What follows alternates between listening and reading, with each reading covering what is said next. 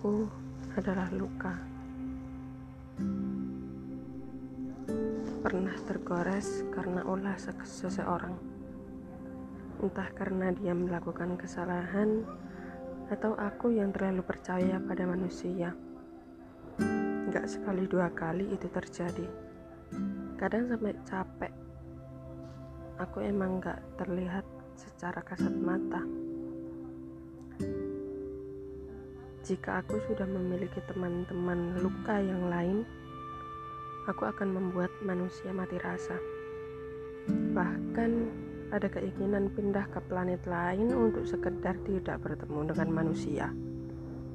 Hiruk pikuk tugas yang tidak ada hentinya, atau ya, meskipun sudah dihibur oleh beberapa teman, mulut memang bisa tertawa, tapi hati sulit untuk sekedar meyakini bahwa semua akan baik-baik saja. Berkali-kali bertengkar dengan diri sendiri. Pengen istirahat sebentar, tapi tugas gak kelar-kelar. Pengen diem sebentar, tapi diajak teman keluar. Gak enak kalau nolak. Nanti dikatain gak selalu ada kalau dibutuhin teman. Emang bisa sih ketawa hahaha di mana-mana. Tapi tetap ada yang ganjil. Ada yang kurang. Gak hilang meskipun ditinggal tidur. Gak lenyap meski sudah lalai karena tumpukan tugas. Bahkan beberapa kali masuk ke alam mimpi. Nyesel kenapa tadi gak ngeluangin waktu untuk sekedar mengatakan terima kasih udah bisa berjuang sampai detik ini. Nanyain kabar diri sendiri.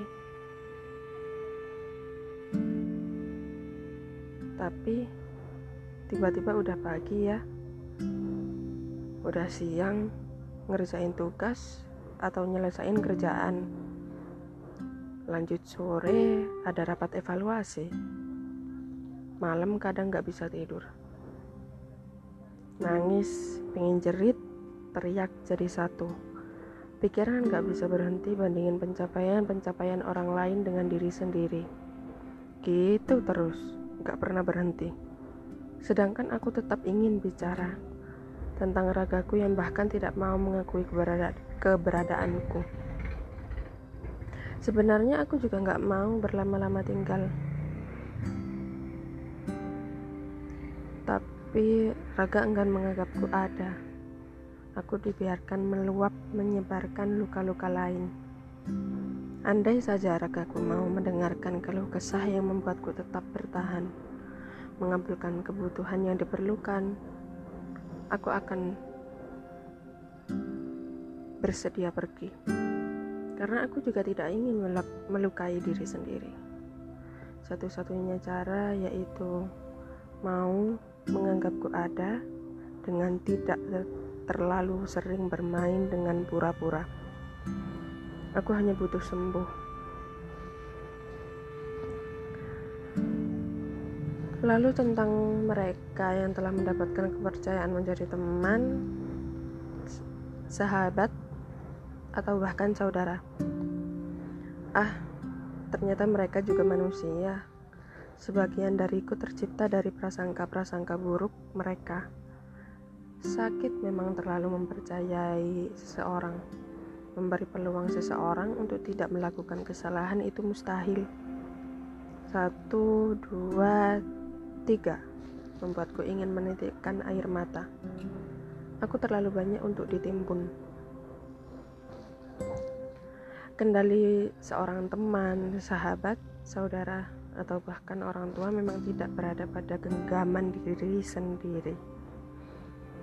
Mereka tidak selalu ada di sampingku 24 jam. Itulah kenapa mereka bebas bicara. Yang tahu tentang aku hanya diriku sendiri. Tanggung jawab, konsekuensi, atas segala apa yang telah dilakukan ada pada diri sendiri. Bahagia atau tidak itu bukan pilihan. Yang jelas, hidup akan terus berjalan bersama rintangan-rintangan yang diciptakan oleh Tuhan.